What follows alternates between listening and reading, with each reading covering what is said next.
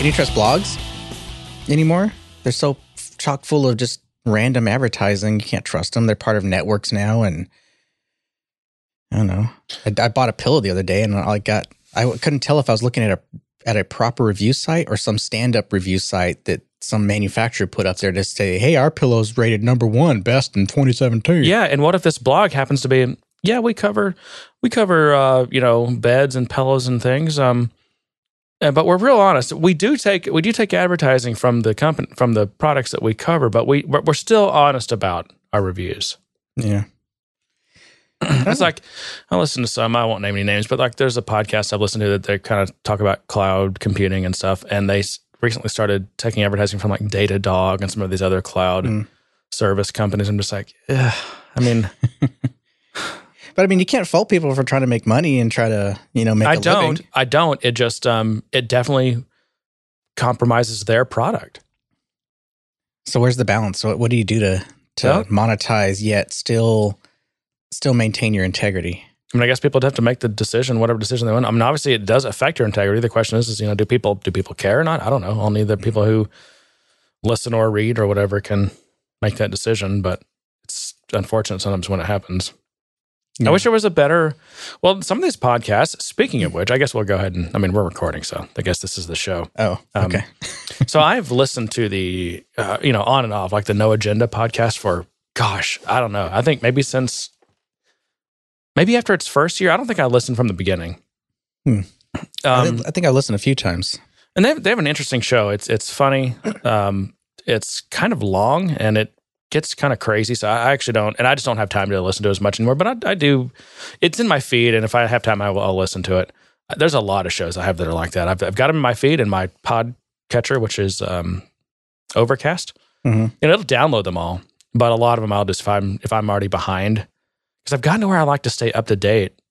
Yeah. I, I, don't because some of my like especially now that we're in football season, I want to be up to date like on the football podcast I listen to mm. because they're so temporal and you know what I mean? Like yeah. the, the, the content is very um yeah, listen short shelf life. What's the word? Yeah. Perishable. Perishable. Yeah. I mean, I, I do listen to podcasts where they're they're almost daily, and it's like eh, after a week that that content is probably stale. So I'm gonna yeah. So I'll I'll skip up past a lot of these things, and if I have time, I, will listen to them. But I I noticed the other day that um, the most recent No Agenda episode was seven and a half hours long. Seven and a half hours. Yep. Was it like one of those live streams that they decided to turn into a podcast? It was their tenth anniversary episode. Ugh. And I don't think I'm exaggerating here when I say that because I skipped past all of this. Um, at least two, if not three hours of the show, of that seven and a half hour show, was them just simply reading the names of people who donated and the amounts and like their kind of short message or whatever they sent with it.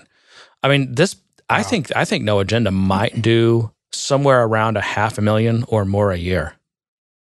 So they've, you know, they're and, and they're kind of one of these poster children for um, you know, like monetizing podcasts in mm-hmm. a non-advertising way. And they that's really like their you know their uh, one of their values they hold dearly is that they're right. You know, and I actually, I mean, I've totally uh, sympathize. Or I don't sympathize. What's the word? I that, that I get that it it makes a lot of sense.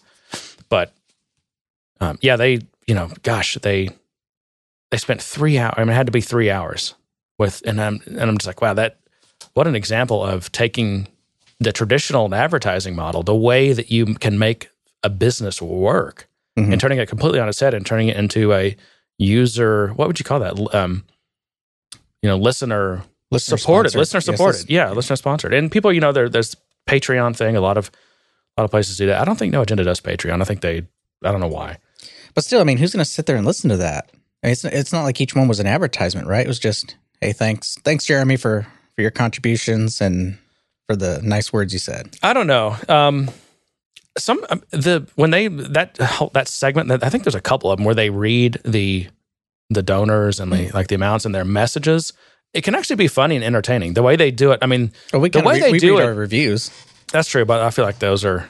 I don't know if we make those funny or not. I, I don't know. I, I don't. Oh, some of them we try. They're kind of entertaining. I, I really get concerned though that that's a little bit too much navel gazing to the point that like I do skip past this stuff when other podcasts do this. Hmm. I just I don't have time. I've got my feed. I'm I already know that I'm not going to get through my feed. Maybe you have too much in your feed. Just like people are probably doing right now with us because we're not talking about Salesforce. I can hear Jody M right now saying, "When are they?" And you know what? Sorry, Jody, but we're about to talk about beer too. you know, but whatever. It's not like we uh, we we don't Well, we are don't pe- rely, we we, don't rely pe- on this podcast. We are people with other lives and other interests than Well. just Salesforce Yeah, or cloud right. computing. And if we and if we d- if this was something that was part of our business and our income and we monetize it, then I would be absolutely I'd be down to like I, I wouldn't want to spend ten seconds on something that wasn't like serving our the people who wanted to you know help support the show. Yeah, but I don't know. I don't know that that a show. Well, I, I don't know. I guess it depends on the listener. But I don't know that a show that just is very dry and cut cuts to the chase of features and and how tos and all that kind of stuff is all that interesting. Is it? I don't know. I, I, mean, mean, mo- most of the podcasts I follow that are interesting, it's I, I follow it not so much. I mean, I do follow it because I enjoy the content, but I also follow it because I enjoy the personality, the person speaking, and their personality and their interests, and hearing about their point of view. Uh, it's it's not this this kind of just spoon fed listener. It's not like I'm reading an audiobook or something on, you know, or listening to an audiobook. You know, it's uh, there's a there's a personality there. There's Yeah. there's a bit of I don't know. I feel part of the conversation in some way. I, I I know. I and I think when it's the right podcast, when it's people whose like personalities I tend to just appreciate or think are funny or interesting, it, it works. But on other podcasts, I don't think it works at all. Like, and I have no idea if it works on ours. This is again, we could be boring the crap out of people right now. anyway, well, you so we uh, we were gone for a week. We skipped a week Yeah. because you were out of town, was out of town. visiting family and stuff. Yep. So you're back. I'm back. What anything uh, new and exciting? What are you working on? Anything cool? Or Not- just like- nothing really. I mean, I, I'm just continuing to work on stuff I've been working on. I thought I was going to have a lot more time than I did while I was away. I, I don't know why I do that to myself. I always think feel I'm like going to have. I feel like I could just play. I'm gonna record. I'm gonna actually. I'm gonna go cut that out of the audio. I'm just gonna play that back every week, so you don't have to say that. I know. I always think I have more time than I do. What's the definition of insanity? Doing the same thing and expecting different results, or something like that? I know. I, I guess because I'm I'm I, I know that that my business, my livelihood depends on trading those dollars for hours type situation, and so I That, that really screws with your mentality, doesn't it? it, it does. And because so I always everything, feel like everything. I, I'm, I'm scared to take a little road trip with some friends to a brewery, you know, uh, up the road or something. Because I'm like, oh man, that's that, that that took an hour and a half. That was this much money. I'm like, Yeah. I hate that.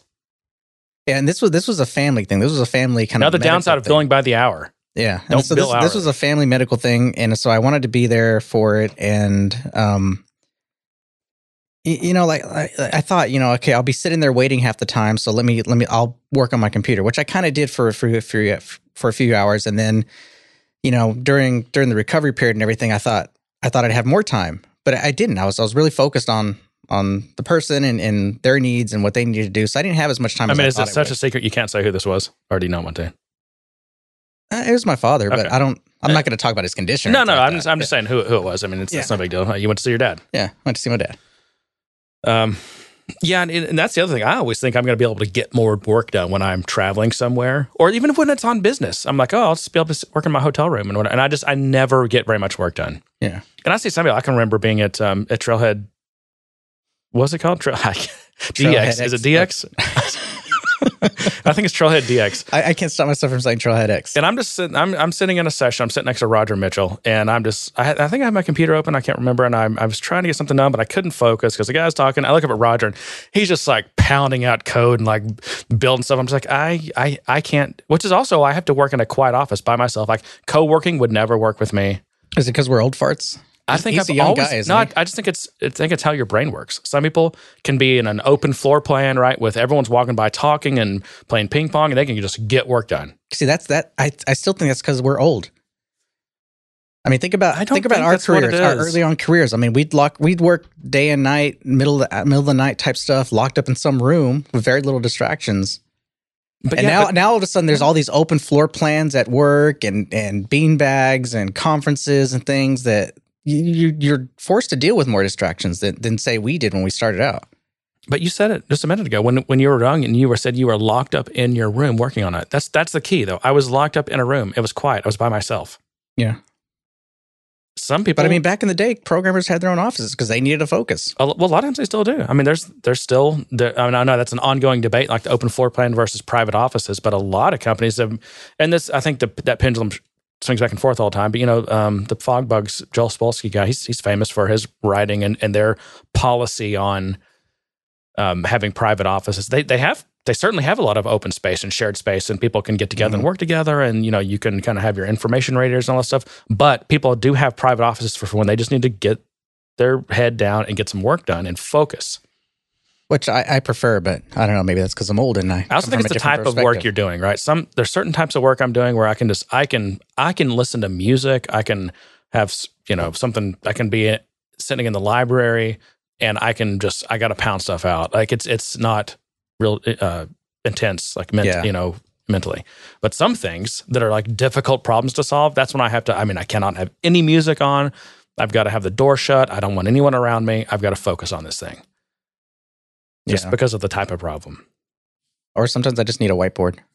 I do have a small bit of follow up, um, which is that apparently this conspiracy about uh, them Should I not. be wearing my tin hat? uh, my yeah, hat? probably so. I better put it on. About uh, Dreamforce sessions not being recorded was pretty much just there was not a lot of truth to that. Well, it's. I, I think there is a. s- It, it, It's basically going to be the same, the same thing as it was last year, And yeah. there's which is the the major keynotes and all the major events will be recorded. and a lot of the small ones too. There's just like there's a certain criteria. There's a couple of factors that would cause it not to be recorded, and it's the same as they've always been. So, just want to get that out there to clear the air in case we, in case we uh, have Well, we'll- wrong we'll- information before. We'll know how how we'll know after the fact, won't we? Probably. Yeah, that's true. That's another thing that I always think I'm going to do: watch Dreamforce videos. I never do. I don't either.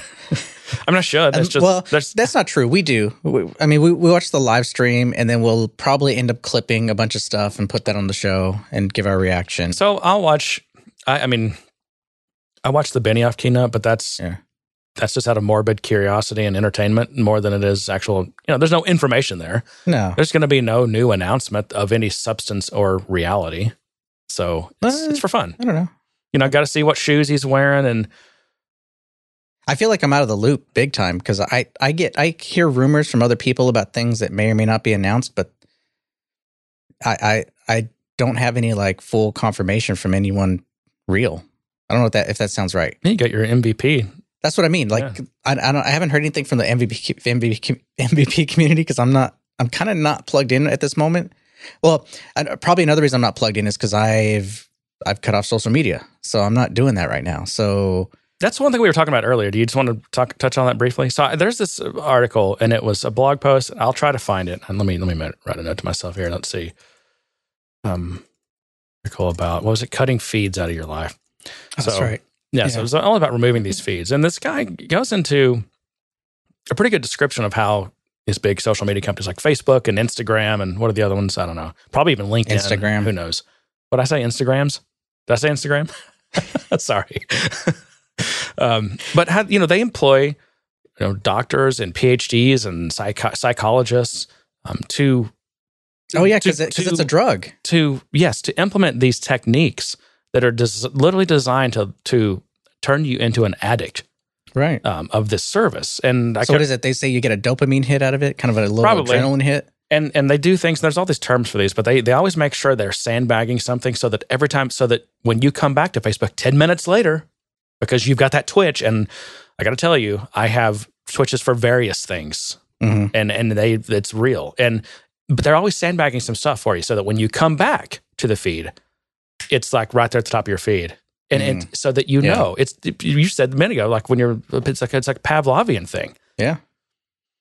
you know that is if you just you know pop open you know a new tab and go to Facebook or Twitter or whatever it is that you're gonna it's gonna hit you with what you really wanted, Yeah. and it just trains your brain to always want to go back, and and that's why that's the, I mean I guess it's just business, but it's kind of this evilness of the algorithmic feeds that Yeah. Facebook started years ago.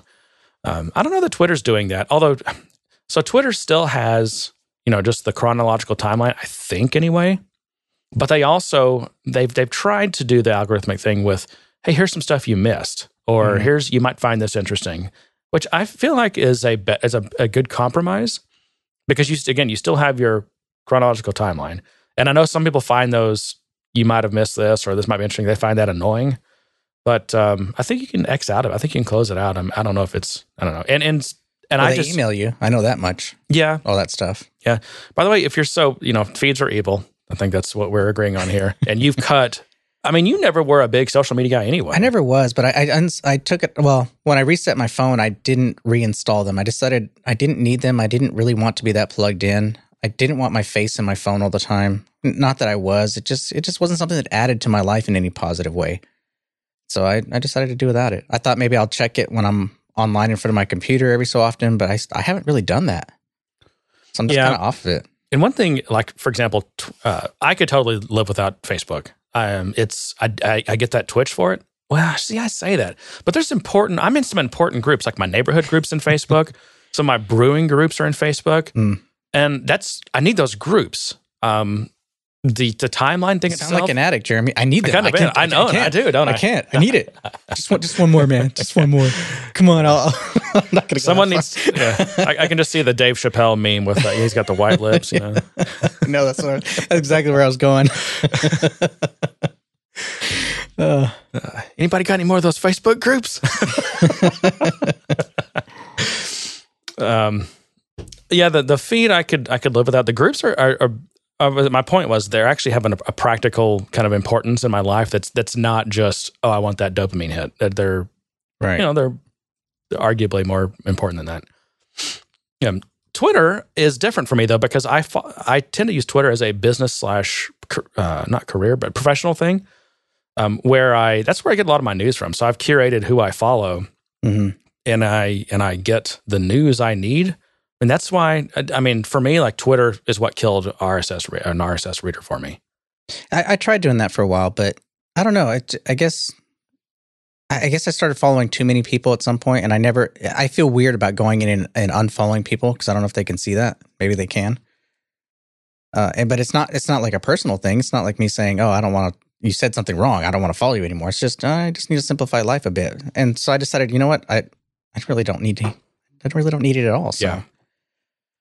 So the cool thing is, um, if you are trying to reduce the time you spend in social media apps, um, and but you still like use Twitter the way I do to get kind of this this mm-hmm. list of news that's in, and links mainly.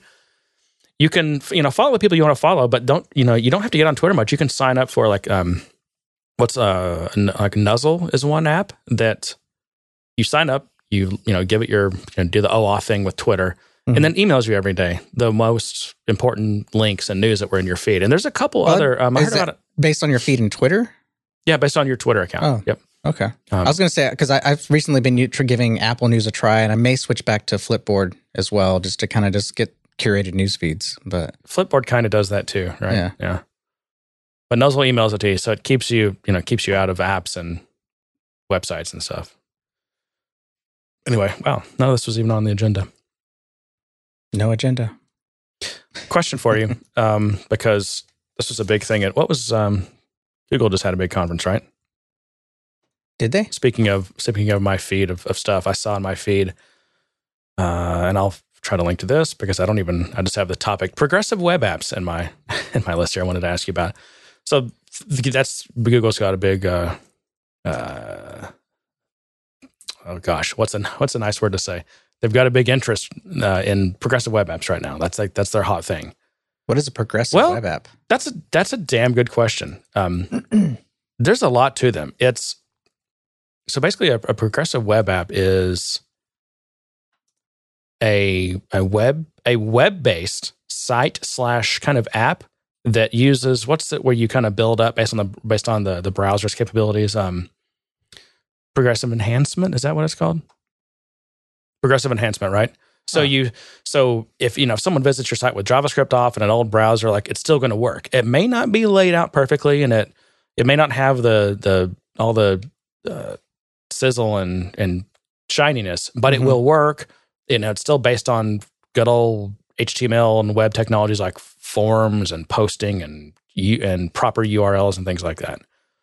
Oh, here, I'm on Google's page. So progressive, it works for every user regardless of browser choice because it's built with progressive enhancement as a core tenant. It's responsive, fits any form factor, connectivity independent. So they use service workers to do offline stuff, Hmm. or on if you're on a low quality network. Um, it's app like. It feels like an app because the app shell model separates app functionality from application content. So there, apparently there's, and I've I, you know I've never done these, but I guess there's is it like a Cordova type thing where it creates some kind of like app shell that your thing runs in? I don't know. Uh, they're they're fresh, so they they update themselves thanks to service workers. So you can have a progressive web app that install that gets installed on someone's phone just like any other app, but it it, it doesn't participate in like that whole app store thing. It can update Mhm. itself somehow. Um, so they're discoverable. What is I don't know how it's identifiable as an identifiable as an app thanks to the W3C manifest and service worker registration scope. What else? So it's it's installable. Users can add uh, allows users to add apps they find most useful to their home screen without the hassle of an app store. So That sounds like something I should is- look into more. this is the thing they're all about. I mean, when you first described it, it sounded like something that was just good practice. Is you always you always start out with zero JavaScript and then you start layering JavaScript. Although in our world of of Salesforce, you, there is no option. You No, just hit the ground running I mean, JavaScript. for better or worse, like the, I mean, the apps that I generally build that, you know, outside of Salesforce, they are, I mean, they're just, if you don't have JavaScript, you're not using this app. Did you say JavaScript? Uh, Ja- Java, Java, Java. I don't know. Is that beer kicking in? That was my, that was my Spanish pronunciation, right? Java. Java. Are you making fun of the way Spanish? Yes, Can't yes, say L's and Yep. yell and Y's. right. We say jello. That depends on what country you're from. Uh, But yeah, I mean the I don't I mean I don't know. I'm like I said I I know there's frameworks and things that help that that help you build these things, but you I think it's first of all this would make if you a progressive web app, web app is not going to be something that's cheap to build. No, definitely not. No. So, I mean I was gonna. In fact, Yeah. when you were describing, I was gonna say, yeah, that's that's that's for a company that can afford that stuff. I mean, exactly. most most companies when when they come to you and they want you to build something, they want it. They have a timeline, they have a deadline, they have a budget, and they want you to meet that budget. And you know, this kind of stuff, this kind of you know, really best practices, or or even just these kind of really nice, well thought out.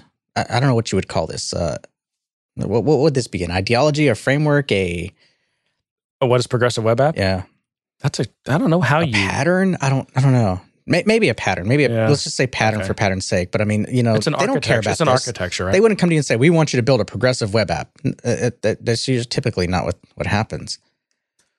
well, At least in our world. I- Yeah. Let me let me box this and say in our world, in our Salesforce world, you know, even if we're building something custom that's going to layer on Salesforce, usually that's not what they're. I mean interested in. Salesforce doesn't do progressive web apps. Yeah, I don't know. I mean turn JavaScript off and, and try to log into Salesforce and do Lightning or really anything. What's going to happen? I don't know. Maybe maybe it'll take off the picture of Benioff every time I log in. Someone else was complaining about that to me today. You know, I saw it once and I thought about posting and saying this is creepy. I'm sick of seeing this. But then when I log back in, it was gone. I was like, oh, okay, maybe it's just like this one Uh, it, it rotates. They're using the Microsoft it, ad it does rotate, but now it seems like it's been prioritized in the rotator because now I get it like probably one out of two times. you're just overly sensitive to it. Maybe it's creepy. Let's see. He needs he needs be- he needs someone to he needs a better PR person who can tell him to look a certain way. I don't know. Maybe it's just creepy. He's always looking to the side with that creepy grin. Yeah, I'm, I'm looking for examples of progressive web apps, uh, web apps that are good, but I don't know.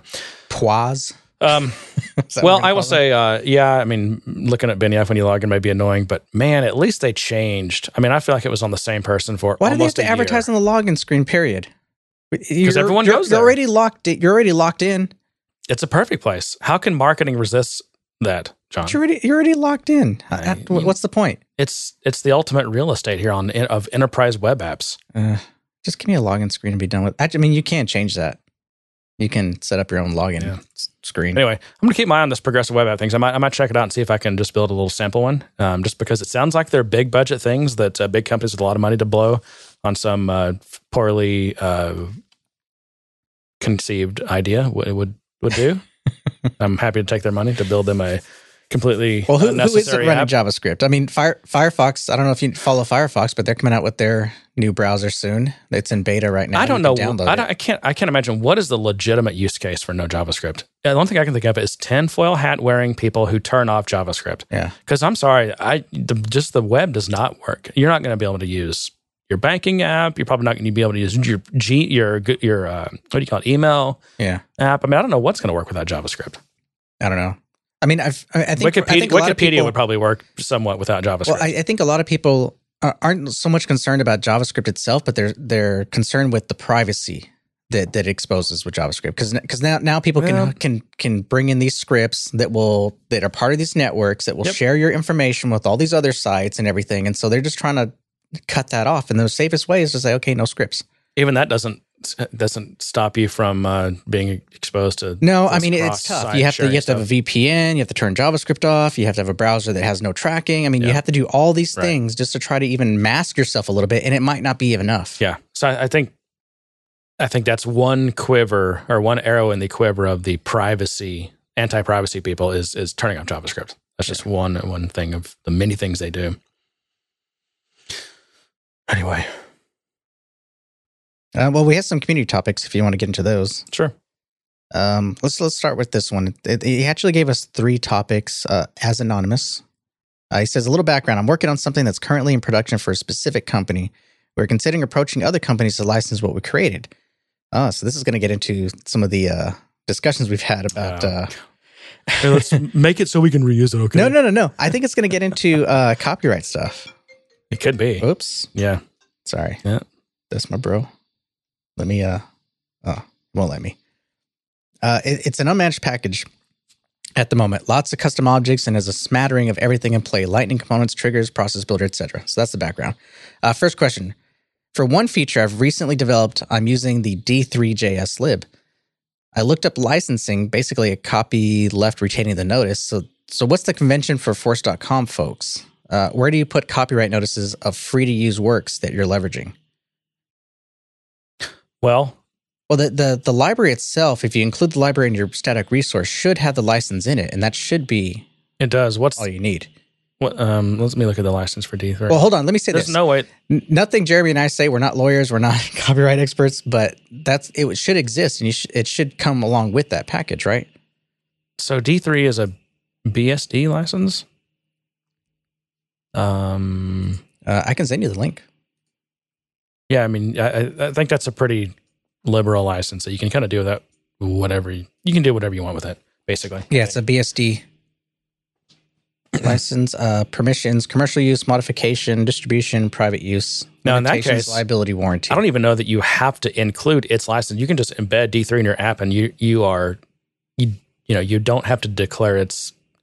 You don't have to keep that license in there. Well, most of them do say in the license or in the the text, the README, it'll Yeah. say retain this message. Yeah. So all you have to do is include that library in your static resource, zipped up or whatever, and just retain that in the file. Don't don't remove it. But the conventions I see, and again, not a lawyer, um, is to have a license, literally just a file called license in all caps in the root of Mhm. your project. And then also some companies, lawyers make make developers put a license like a preamble or a clause or whatever at the top of every single source code file. Oh, well, in that case, use your use your IDE to your advantage and have it put it in there as a template. Yeah. and uh, I think most IDs can also just kind of it automatically collapses that, so you don't have to like look at that super ugliness every time you open a file. Yeah, gotta love that. All right, question two. That's as bad as the email footers that are eight pages long that apparently don't hold up at all. They they have they're useless. Yeah, I'm not a fan of those. Um, I know some people use them, and I don't fault them for trying to, to for using them or trying to use them. But still, it's it's really annoying. It sucks. We live in this world where you just you just got to cover your ass in every which way. Well, you don't want to get to get kicked. And you can't you can't go anywhere in this world without thinking, am, am I am I going to offend someone or am I going to creep someone out? This morning, I was I was walking and I was pacing this this older lady with her dog, and I was like, we're both going in the same direction.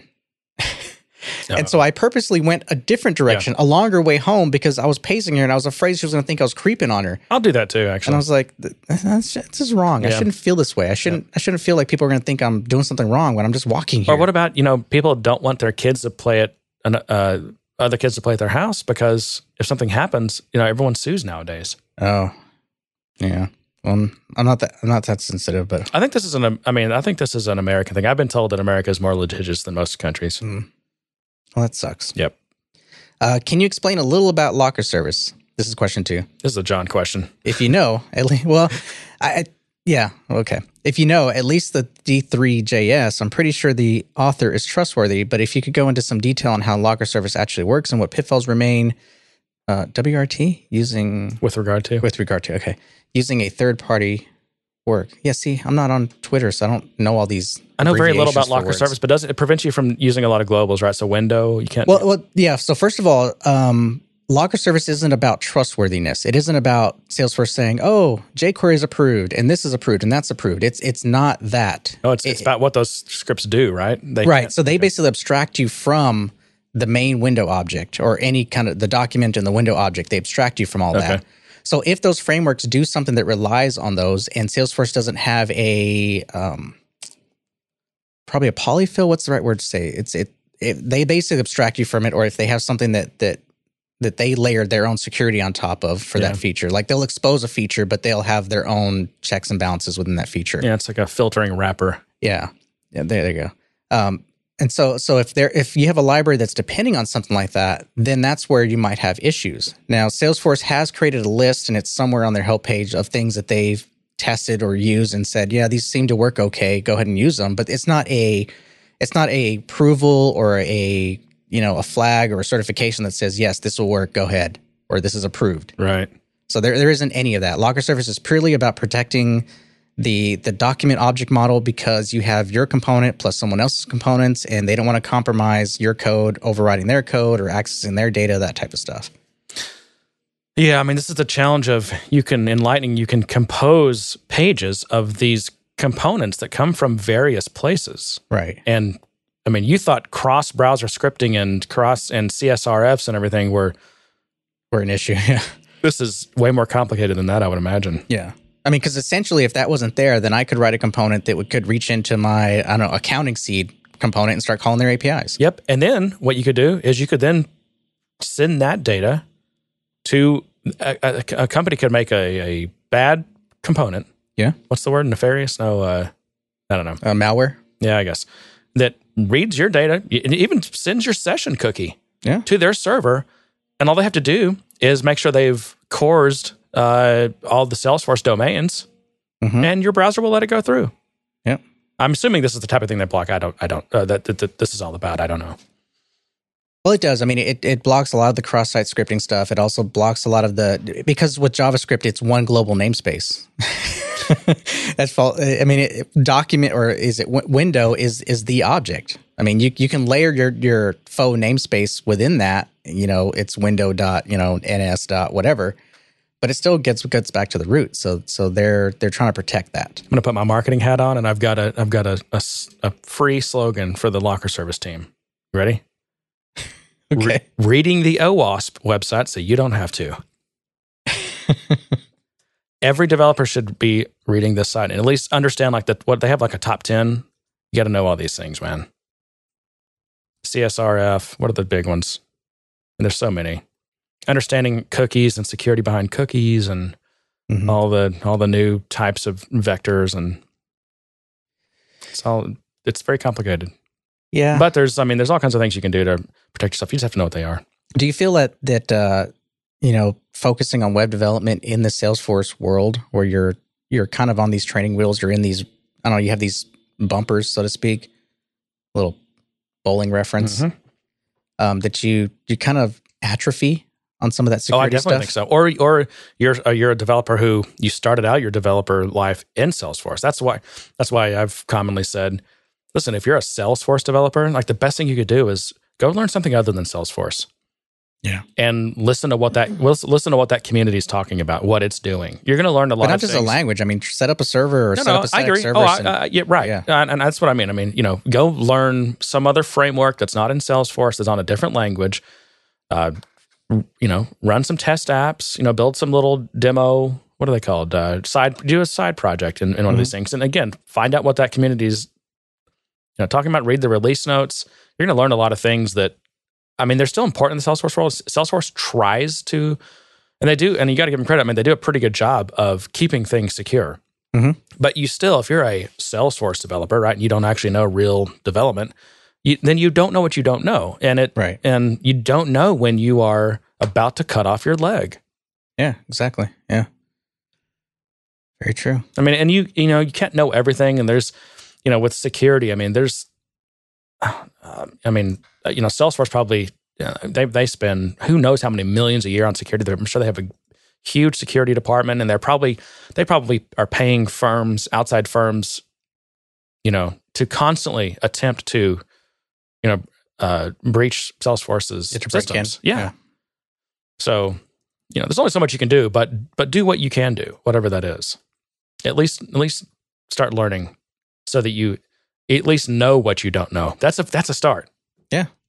I mean, if you're developing, you know, custom pages and stuff on Visualforce, then consider yourself a web developer and go out and learn about web development. Yeah. Learn about the security stuff. Learn about, you know, Again, start at OWASP and just know that OWASP they publish a, at least they used to. But yeah, OWASP top 10. At least just understand those. If you understand those like SQL injection, cross-site scripting, uh, CSRFs, you know, how cook how um, security around cookies works. Mhm. Having Java, you know, JavaScript only cookies, or or making sure your cookies are secure. There's all kinds of little properties of cookies that you can apply that the browser will take certain protections on to make sure your cookies aren't leaking. So you don't have Mhm. because that opens you up to what's called session fixation, where someone can basically take over your session because you didn't secure your cookie properly. So there's just, I mean, it's all kinds of things like that. That um, you know, good to know. Good to know. yeah, it might even give you some insight on why Salesforce locked something down the way they did, Right. or, or why you can't do something the way you think you should be able to. Because as fun as fun as it is to just uh, ignorantly bitch, and I don't know who around here would do that. Um, it you know, it helps to know these things. Yeah. All right, question three. You might like this one. Uh, do you actively try to avoid Process Builder, or rather, what merits does it bring, if any? Uh, spoiler alert: I've personally grown to hate hate it with a grudge, but I feel I may be unfair. And there's a part A to this, or part B. I'm starting to have an emotion of just abandoning Process Builder altogether, at least where I think I can, and migrate to triggers. Uh, most of all, because Process Builder files aren't easily searchable. Blah blah. blah. Okay. So how do you feel about You're Process looking Builder? at me. Okay. well, there's a lot to like about Process Builder, and there's a lot to hate about Process Builder, and that's really the truth. And it's so it's it's complicated. Its Facebook status would be complicated. Relationship Yeah, status. it's complicated. I mean, I can sit here and list all the things that are good about it. We all know what they are. That you can customize Salesforce with all this logic and kind of workflow and event handling and do things that you couldn't otherwise do unless you know programming, right? And Mhm. that's pretty awesome. I mean, it's you know, it's a nice little tool. Hey, it may not be Pega, but Because Pega can't. Yeah. but it's uh it's pretty interesting. Uh, there's a lot of downsides too, though. Um, they just you know, like like not searchable. It's not doesn't play well with metadata. Doesn't, doesn't play well with version control. Doesn't play well with just the complexity that it creates in terms of the uh, interaction between Process Builder and other features. It also doesn't seem to respect uh, the dependency checker. So if you try to delete something, Oh, yeah. So that's right. What else? I mean, there's there's you know, and again, a lot of these have been. We should just say this: a lot of a lot of the problems with Process Builder that were early on problems have been, if not fixed, at least improved or mitigated somewhat. Like some of the Right. performance things have gotten a little bit better. But again, you are um, you're basically letting Salesforce write, you know, some this this tool attempt to write your triggers and your code for you. That's what it's doing. Yeah. uh, kind of in a way. I'm not saying it's actually generating code that gets run, but it's you're do, you're essentially doing the same thing. I mean, it's it's I think a lot of times it comes down to perspective too. I mean, I- I've heard of people who have really leveraged it to do some really nice things and and and do something they otherwise couldn't do, like you said. But I've also been on the side of having to replace all those and build it out in code, uh, just because it either was screwing things up or it just was throwing weird errors or it just wasn't performant. It didn't scale. You know, and that's that's the bigger issue I think is it just doesn't scale. I mean, are your what are, you know are, are the odds higher of having Apex that throws gacks that you can't figure out, or a process builder throwing gacks that you can't figure out? More likely process. Yeah, I mean, and I know. I mean, and I've done projects too where we just basically and they've they've tied themselves in a knot with these process builders, and they're like, yeah, just let's just replace all those with um, something else. I've done those projects, but as soon as I mention those, someone will say, "Hey, I've done the opposite. Um, Who was it the other day that chimed in and said that? Um, can't remember. I remember, but it's like I can't remember. Um, they were like, "Yeah, I've actually replaced all these really crappily written triggers with process builders. Everything's working much better." And I totally believe that. You know, Yeah. Well, crap code is crap code. Exactly. the problem is, is you can do something that's totally legitimate in Process Builder, and it can essentially result in crap code. Question is, how do they deactivate the old code? I don't know. Do do do most admins know how to do that? Delete code? Probably not. I mean, it's that's. I th- usually those are kind of a team effort. Mm. Anything that big, Yeah. You know, like because if you're like in your in your case where you replaced process builders with a bunch of triggers, I mean, you have to you have to really understand what they're doing, and sometimes just you're not going to get the full understanding by no matter how much you study the process the processes. It's it still helps to Well, I've seen some gnarly ones. I've seen some that trigger other process. We don't we have a better word for process builders. We're just There's not. No, that. there's not. That's the problem. That's that's actually the biggest problem with process builder. There's not a good word for it. I think you can chain process builders, and so Well, because what do you do with process builders? You build pro, uh, proce- workflow. processes. It- it's It's a process it's a builder. process. It's not a workflow builder. yeah, I guess you build a process. Yeah, you build a process. Unfortunately, use the problem is, is process is a very overloaded term in the Salesforce world. Right. Yeah, There's sales processes and case processes and lead processes. So when you say process builder, it's like, well, what are you what are you talking about? Well, if you say process, it's what you're talking about. When you say process builder, we know. what oh, right. Yeah. Sorry. Yeah. Right.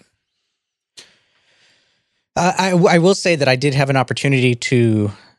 It was it was 50-50. I could have implemented something using Process Builder. It was kind of a very simple roll up, um, and I could have done it in code. I chose code because I felt it was more reliable, and I was right because I could scale it um, because there was some child record dependency that I forgot about, and I was able to just call my code. I feel like code still is and, and I don't I don't know that this will ever change. I mean, that's again, there's downsides to code, custom code, as Salesforce likes to call it. But there's also advantages. And one of the advantages of custom code, I think, is that again, assuming it's well written code, Mhm. right? There's a and that's the other thing. It's like uh, I feel you know, try to hire good people. Um, but I, I feel like uh, code is more future proof. Well written, well factored code is going to be more future proof even though refactoring Salesforce is harder, you're still going to be, you know, better refactoring. You'll you'll be able to find better op, better opportunities for reuse and and being able just to compose things and add things on in the future. Mhm. I just think that's not as possible with Process Builder. You, you'll run into problems sooner. So is is the message here not to give up on it? To to keep your keep your Oh, eye on it and yeah. watch it advance? Well, I, I, I don't think guess, Salesforce I guess is going to abandon it. I no, mean, no, it's, not it's something that No. they have oh, to no, do. I they're mean, they're the low code they're, platform. They're doubling down. They're spending millions on trying to on trying to rebuild the the the builder, Yeah, rebuilding the builder, Bob the Builder. Yeah. Uh, yeah. So I agree. I, I don't think we're at a point where we can just say screw no, no. it. No, no, not it. at all. In fact, the opposite. I mean, I'm I would probably I think as it gets better, there should be less talk about that. I again for a lot of scenarios, I think it's I think it's a good tool. Yeah. It's just I'm, you know, for me, I mean, if I'm involved, I've or or any, you know, I would say experienced developer is involved, your rationale for using Process Builder just got cut out at its knees. Part of the rationale for Process Builders, you don't have to have developers. You know, it's it's hard to find good developers. Yeah. And and it's you know, Well, it's not just- that it- cliff, right? Well, don't they call it the you know the cliff that you fall off of as soon as you hit a certain complexity? I mean, Yeah. this this makes the this makes the cliff much shorter or further away, whatever. The, I don't know how this metaphor works. but process So- builder, no, it just allows you to get a lot more done without having to you know hire a consulting firm or find a good developer. And I, I don't. Okay, so I have another. I have another perspective. Probably on not good for consulting firms. maybe maybe not. So I have another perspective on this, and I want to get your your opinion on it. And that is that it's not just the fact that someone can create something using point and click, but it's also that they can easily edit it in the future if there's a change to the logic um, using point and click Yeah. without having to do that. Right. Now, I, I think traditionally as developers, we've all because we're we're we're doing these bids, we're doing dollars for hours, which means we're all trying to come in at the cheapest which means we're sacrificing early on features like customizability. We can code things and make it customizable, but we don't because we're trying to meet this dollar point. Yeah, don't pick the don't pick the lowest bidder for this stuff. You'll you'll get So- what you pay for. So I think I think there's this kind of mentality that custom code is means that you always have to bring a developer back. But if you if you come into it and saying, yes, this is custom code, but we want to be able to change these attributes of this code or this logic, it's possible for us to do that and give you an interface to do that. Um, But again, about like making settings for things or, or settings for things or allowing someone to, to configure things. I mean, I've built I've built dupe matchers. I've built uh, custom filtering systems. I know I know you have too. Um, I mean, we've done all these things to allow someone to go in and using point and click or just Mhm. editing an, an object record that that modifies the code or at least modifies the attributes that the code pays Yeah. attention to. you can end up with something that's more admin maintainable, far more admin maintainable than than some complicated process would be. right. Because a lot of admins, you know, either you know don't know process builder at all, or you know they know it but they try to avoid it because they've you know it's just again it, it's a tool that if you don't if you don't have to, I mean, because you are creating complexity, you're creating Mhm. um, things that have to be maintained. You're creating a liability, a longer term liability. A co- code is too. I'm not saying it's not, but if if the admin can just be like, you know what, why don't you create that complexity, make it easy so I can adjust settings on it, and then I'm happy. Right. Yeah. All right, so uh, let's move on. Uh, so this is from a different person. Uh, Muhat. Mah, mah, Are they? Wait, wait, wait. Is it okay? okay? So I guess it's okay. We use their name. yeah, it says long time listener. Feel free to use my name. I got this covered. Okay. All right. Just making sure. Uh, he says I started reading a seat at the table: IT leadership in the age of agility, and one of the chapters uh, challenges the notion of whether it makes sense to buy off the shelf products such as Salesforce or to build your own. The author argues that the ec- economics of software development have changed so much that it is now more favorable to build than buy. The main argument being that it is actually cheaper and more advantageous to build your own software given limitations of off the shelf products and the level of customization that they require. Love to hear your thoughts on the above. Well, this is again uh, a complicated answer, and I'm a consultant, so it depends. a couple points here. One is that yes, it has gotten much cheaper to build software. So Yeah. I recently started a um, a project that um, I'm building on Java and Spring and Spring Boot, and it's got Spring Security uh, using uh, Spring MVC for a bunch of REST stuff or API work, and it's it's amazing with. I mean, especially with Spring Boot because Is it phenomenal? it's I would say so. Is it incredible? Yeah, I would say so. You're you're triggering me, John, aren't you? Trying to get a woo out of Oh, you. I've got to get I've got to get a better setup. I know I keep saying that. I can't find anything. Probably because I can't type. Woo! It's awesome. I'll do it for you. I'll do the woo. Like that's awesome. There you go. Uh, This is awesome. This is amazing. that's one of the best ones. Um, where was I, John? Yeah, you're talking about your amazing software built on Spring. Right. and- So yeah, I mean, so Spring. I mean, just in a quick little nutshell here, Spring Boot is a as a project within the, within the Spring pivotal world Mhm. um, that makes it incredibly easy actually to get a f- fully fledged app up and running within literally minutes. So it sets up your transaction managers, your, like you're your describing a hello your world. database connections. I mean, like I'm using Spring Security, and and simply about just putting things on the class path. That like it brings them in, sets all these really common sense defaults, and you can just change the things. Just tweak Uh, it. yeah, and so I mean, you can just get started so fast. It's it's I mean, and I you know, there's I'm sure you can find demos out there of people that are. Um, uh, I don't know Josh Long. I've seen a couple of his. He's like the Spring's main. Um, what do you call the person that goes out there and gives demos all the time? That Evangelist. yeah, I guess so. Yeah. Um, but yeah, it's just it's pretty amazing. Um, I mean, I've done several Spring projects in the past, but this is the first time that I've really started from the ground up with Spring Boot, and it's just guys, it's it's incredible. Um, so yeah, I mean, and and, and between I'm jealous. I'll between say. things like that, and then all the deployment and runtime technologies with cloud and everything, Mhm. it's just it's like wow, yeah, you can just create. I mean, what used to cost you know six months and a, a team of ten people and you know kind of a probably a multi million dollar budget is now something that one guy can crank out in a month. A guy, gal, right? That's how you said generically. Um, for you know ten grand, it's just it's amazing. Well, yeah, because a lot of the infrastructure that would go along with that, setting up the servers and the security and the firewalls It's and all that, that's all that can all be taken care of now. You can either go with Amazon or there's a lot of companies that offer, you know, quick startup pods that you just you plug into your infrastructure and, and you've got a pod now. Yep. And so the distribution and management of all that has become a lot easier. But on the other hand, um, custom software is always it's always complicated and complex, and the most difficult part of it part of it is the human aspect of it, not the technology aspect. So the technology aspect has gotten a lot better.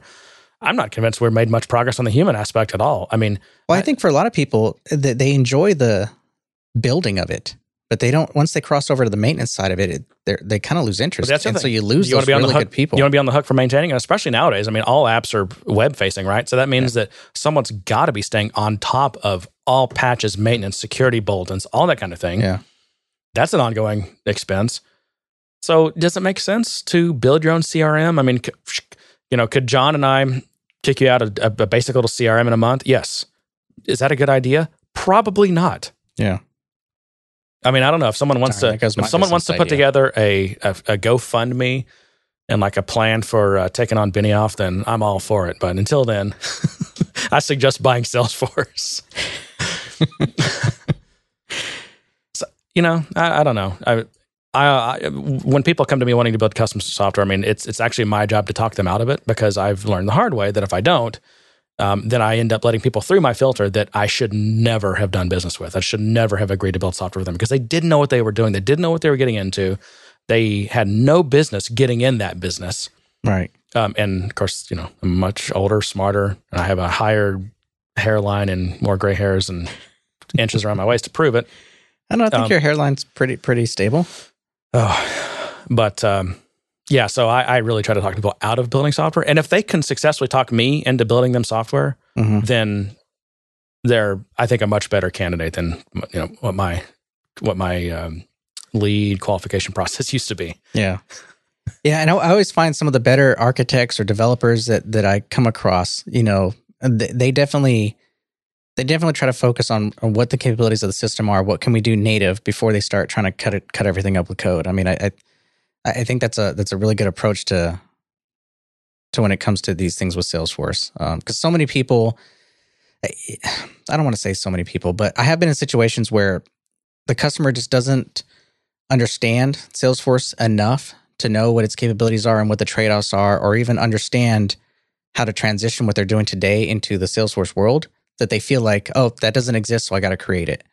And so you got to spend a lot of time educating and kind of walking them through how this can work in Salesforce, the advantages, the pros and cons, and then try to make a decision on whether we really need to replicate this this legacy type of functionality, or whether or not it exists, but it exists in a different form in Salesforce. Right. Yeah, exactly. Good point.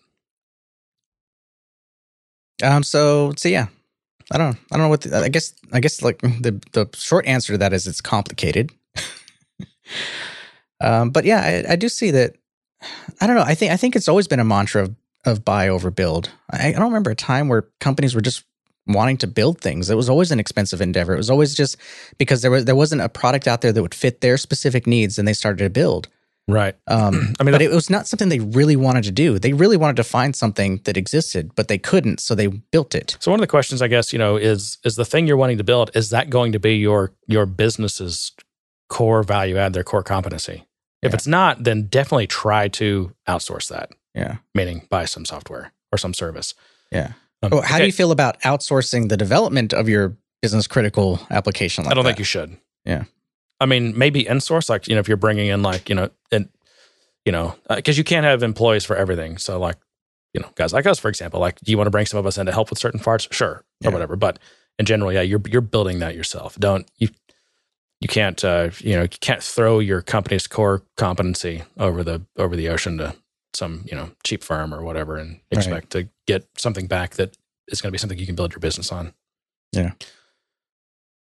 But yeah, there's the there's the is it part of your is it your core value out? of so, you know, don't uh, you need to build it.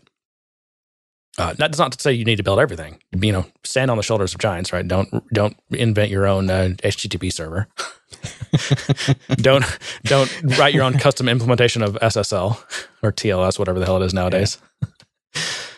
What about routers? Shouldn't build your own router. But then there's the you know, so if it's if it's not your if it's not your core value add, then so you're going to try to build it or you're going to try to buy it, and then sometimes though it's not available. Sometimes you need something that's just just to get your just to be able to deliver your core value to customers. You need high either either some highly customized software or you need do need to build something custom just that facilitates your whatever you're trying to do. Or I mean, you, it might be a puzzle piece. You you might need to bring in other applications to supplement a a given application to to provide the full picture. And this is why you have to be careful with either, you know, whether it's a some kind of consulting company or a consultant or, you know, freelance, you know, software engineers is, you know, t- t- most likely if you bring in someone like me, Mhm. um, or someone who's a, you know, like a, a consultant, freelance programmer or whatever, um, you know, they're they program for a living. That's what they do. So if you say, what should we, you know, if, if you go in and say, well, yeah, I think we need to build some software here. I heard you're good at building software. I mean, what's that person going to say? Well, oh yeah, build some software. I build, I'll help you build some software. That's what I do. You have to be real careful with that. Yeah. It's like the frog and the scorpion. You know? Yeah. Scorpion's always going to be a scorpion, no matter what he says. True. All right. Well, that's all I got. All right. Well, I got Community topics. Here's some other things. Um, I saw a blog post from uh, it- it's it was about Salesforce and it's called you know it's something about running fewer tests. I don't actually have the title. Let me see if I can find it. In Salesforce? Yeah, it's called running fewer tests. It's uh, no improve your application by running fewer tests. Yeah, it's, and it's by Josh Kaplan. Do you know this guy? You ever met him? Um, I want to say sounds familiar. I want to say yes. I don't know what it's titled. I feel like he's like VP of some kind of product or platform or director of platform or something. Salesforce. Yeah. I, I want to say I've interacted with him like at one of the Dreamforce Probably so. things where I, you know, you get to meet the product managers type Yeah. thing. Yeah. I think he's one of these guys who also like unflinchingly, you know, created and and endorses the happy soup model as well. So take this for what it's worth. but he's talking about it. It's an interesting article. I'll link it up. Uh, it's worth a read because it does have some good stuff in it. But um, one thing he says is, you know, he's talking about is don't run don't run all your tests during a production deployment. And uh, actually, I learned a couple of, or just I don't know, right, some points that I'm not sure I was really keyed in on. Number one, it's slow. Obviously, Mhm. we know that. I was very, I'm very much keyed into that fact. Yeah. But when you when tests run as a part of a production deployment, the tests all have to run in in series, serial, serially, synchronously, right? Yeah. Yeah. Actually, I think all those words worked, but whatever. and that's because they all have to be on the same thread. Because if things don't go well, then they have to they have to whatever database connection was using, they have to call rollback on that Mhm. to roll everything back. And that only works if you're on if you have one database connection. And if you only have one database connection, you can only have one thread. So it's a whole it's a thread bound process Right. of running all those tests. So it's going to be slow. Um, and he says you want to validate that your basic functionality won't be impacted with the deployment. You do not need to run every single one of your tests in order to achieve these goals. So this is kind of the, the where it gets controversial for me. hmm Like he's deploying new stuff to production, but he's saying, you know, only run these tests. And you know, uh, when was it? A few years ago, Salesforce introduced this feature where you can only run Where you can choose to run yeah. which test to run And- or and- run them all. And I'm just like, well, this is a bad idea. I mean, if I knew what stuff I broke, I wouldn't even need tests. The reason I have tests and this big test suite is because of stuff that I don't know that I've broken.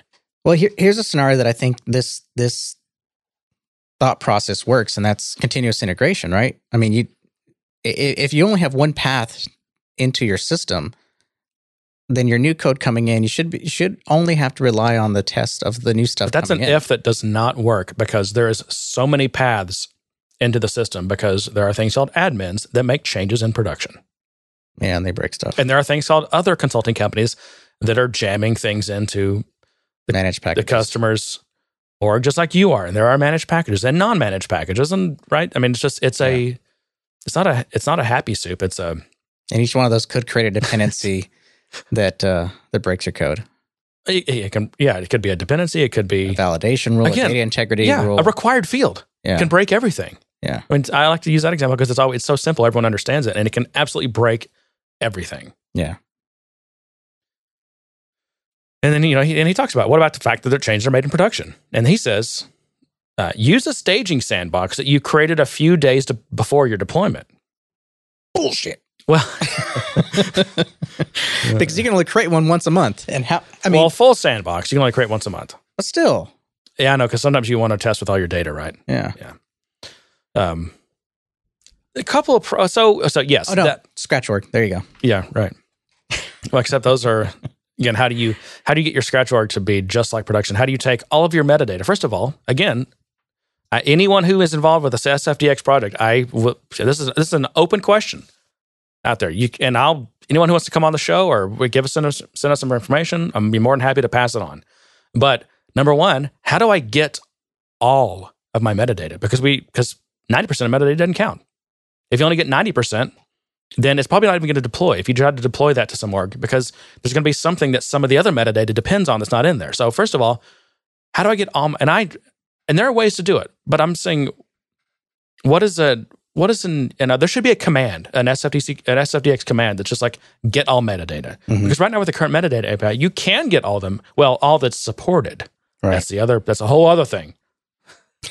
the stuff that is not even accessible in any kind of automated way via any API. That's, that's another problem. But for the stuff that is, you technically can get it all with a metadata API. It's just a pain in the ass. And it's not kind of, you know, it's, it's just difficult. And Right. a, a lot, therefore, a, most people aren't doing it. Would you agree with that?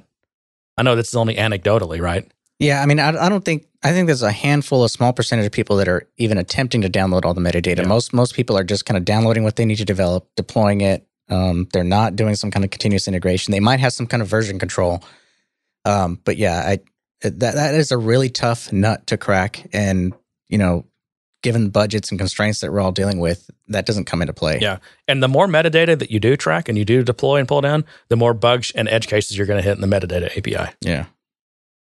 I mean, I think fortunately for a lot of consultants, we're we're we're in the world of implementation, so a lot of times it's just it's a clean org, so it it we're we're able to kind of deal with it. Um, of course, there are situations where you come into an org and it exists, and you have to. It's trial and error. Yeah. you do your trial and error deployments. You Yep. deploy it, see what breaks, fix it. Do And you're- breaks. and you're, you're doing- there all night. Yeah. Yeah. And, and you're doing the thing where you, you refresh your sandbox often because changes are happening that are Yeah, that you're not even getting. You don't even you know you don't even know about them. You just Right. know there's stuff happening that you don't know about, and no one's capturing that and, and committing it to Git, and you're not you know you're just you're just not. So you got to refresh all the time, and that's Yeah. that's really that's a huge smell in a project. Do developers have to refresh their sandboxes? Yeah. If they do, then that something's wrong. We have a hole in our process. There's stuff's getting into production. That the, the, the only way they're getting it and they're back in your developer sandbox is by refreshing your sandbox. hmm Um, but yeah, so he's back to you know use a staging sandbox. Um, so okay, so that partially solves the problem a little bit. So yeah, you got you got a reasonably recent hmm sandbox, which is actually a key as key part of that. It's Yeah. reasonably recent. I mean, I mean, it, it, it- important things could have happened after you refresh your sandbox, and that's always but yeah, but I mean, with, with that with that type of solution, you could you could implement a code freeze or, or a freeze in Well, you general. can try. could say, "All right, we're we're testing this. We're about to do deployment in the next week. So this week, no changes. Period. yeah, except um, some managed package did an auto push to your org, or No. Well, crap, Jeremy, or- you're, you're ruining or or these here. apps. John, what about the apps now that um the, the the metadata API is available via Apex now? So Apex running in production can modify production. John, But that's limited, isn't it? Isn't it more of like a read right now than a than a actual push? well, I think they're adding. I think they're adding more write features to it. It is. It's not the full. You don't have the full complement of yeah. the met. You know the metadata API, but that's a thing. You have self mutating code base. Yeah. I, I since they announced that, I've been asking, well, how how does this work? How is this supposed to work without throwing a wrench in my happy soup?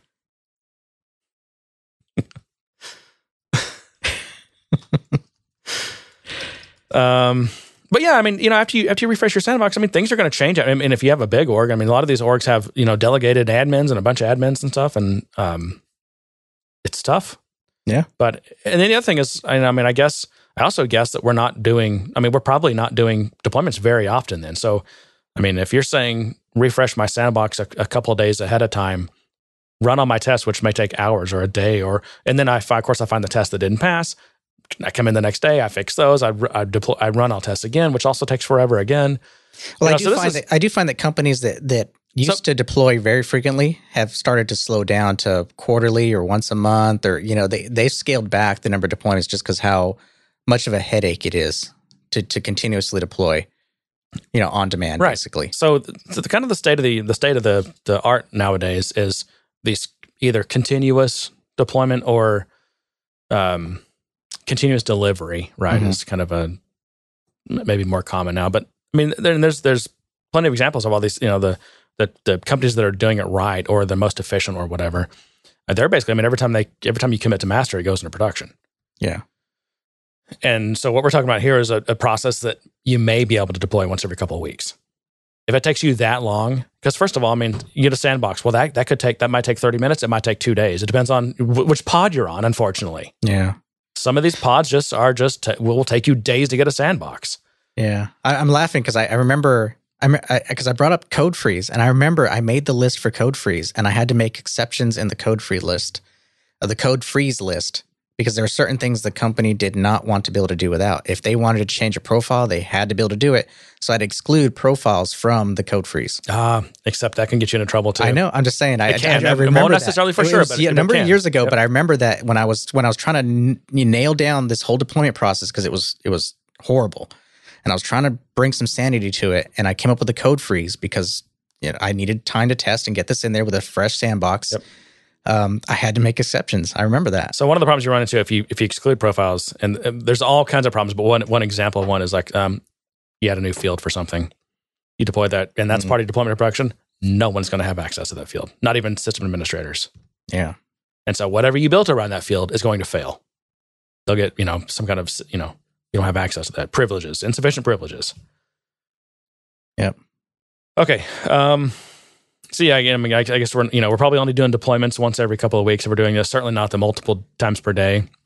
I mean, if it takes me again, if it takes a certain amount of time to get a sandbox, and and you can't you can't wait to the last minute. I mean, obviously you'd like to wait to the last minute so that your sandbox is as fresh as possible, Right. but you can't risk that because if you know you've got to hit it, you know you're gonna you need to deploy at a certain time, and you have a deadline, then you're gonna you're gonna get that sandbox ahead of time to make sure that's not a problem. Yeah. That's out of And your, I- that's out of your control. And I, I just want to clarify. I know some people think that you know a scratch org or just creating a quick sandbox is, is the solution. However, uh, in a lot of these, you know, if there is a real issue, then it has to go back through. But why would it I- has to go through back back through QA Yeah, to yeah. resolve? And why would I create a scratch org? I'm not deploying to a scratch org. I'm deploying to my production org, which already has this massive set of metadata in it. And I need to make sure that this build that I have, when you apply it to that production org, is going to work. Right. Not when I deploy it to a vanilla empty scratch org.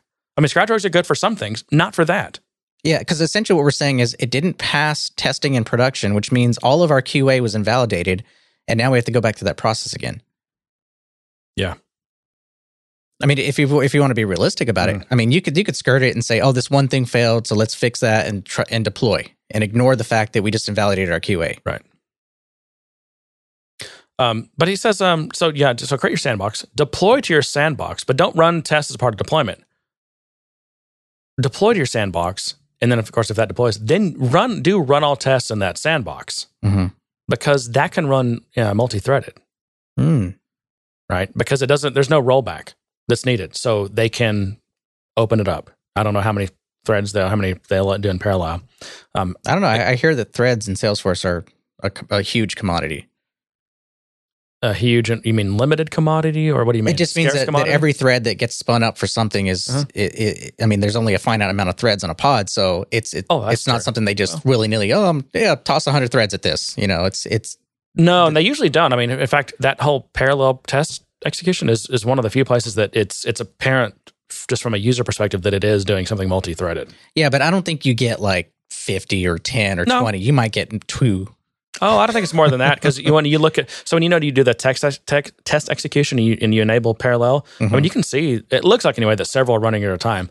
The downside is though, yes, there may be several running at a time, but it appears to appears to slow them down by as many threads as it's added. Mm. Like, yeah, you might be using five threads, but each one is operating like five times slower than what it normally would. Plus, I always have that problem. In fact, I never do parallel test execution, but it, it always creates um, locking, record locking problems. Do you get that? You ever do the parallel test Mhm. execution? You get Yeah. you get record locking errors, which I don't know why because they should all be in their own transaction. So, Well, I mean, they're they're all in their own transaction, but they're still I mean, I guess I, I don't know. yeah.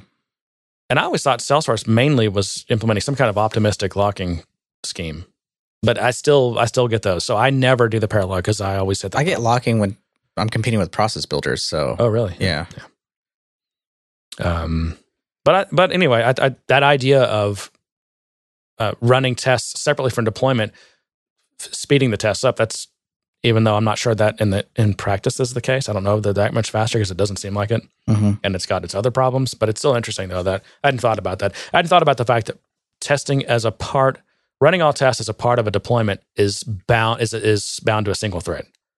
I, I, that's never realized that. I guess, but yeah, it no, I mean that, that that does make sense, and it, it, it is a, a good thing to know. It's a bit of trivia to know because I mean, it explains all those those hour long uh, sessions I had just staring at my computer at But the fish yeah.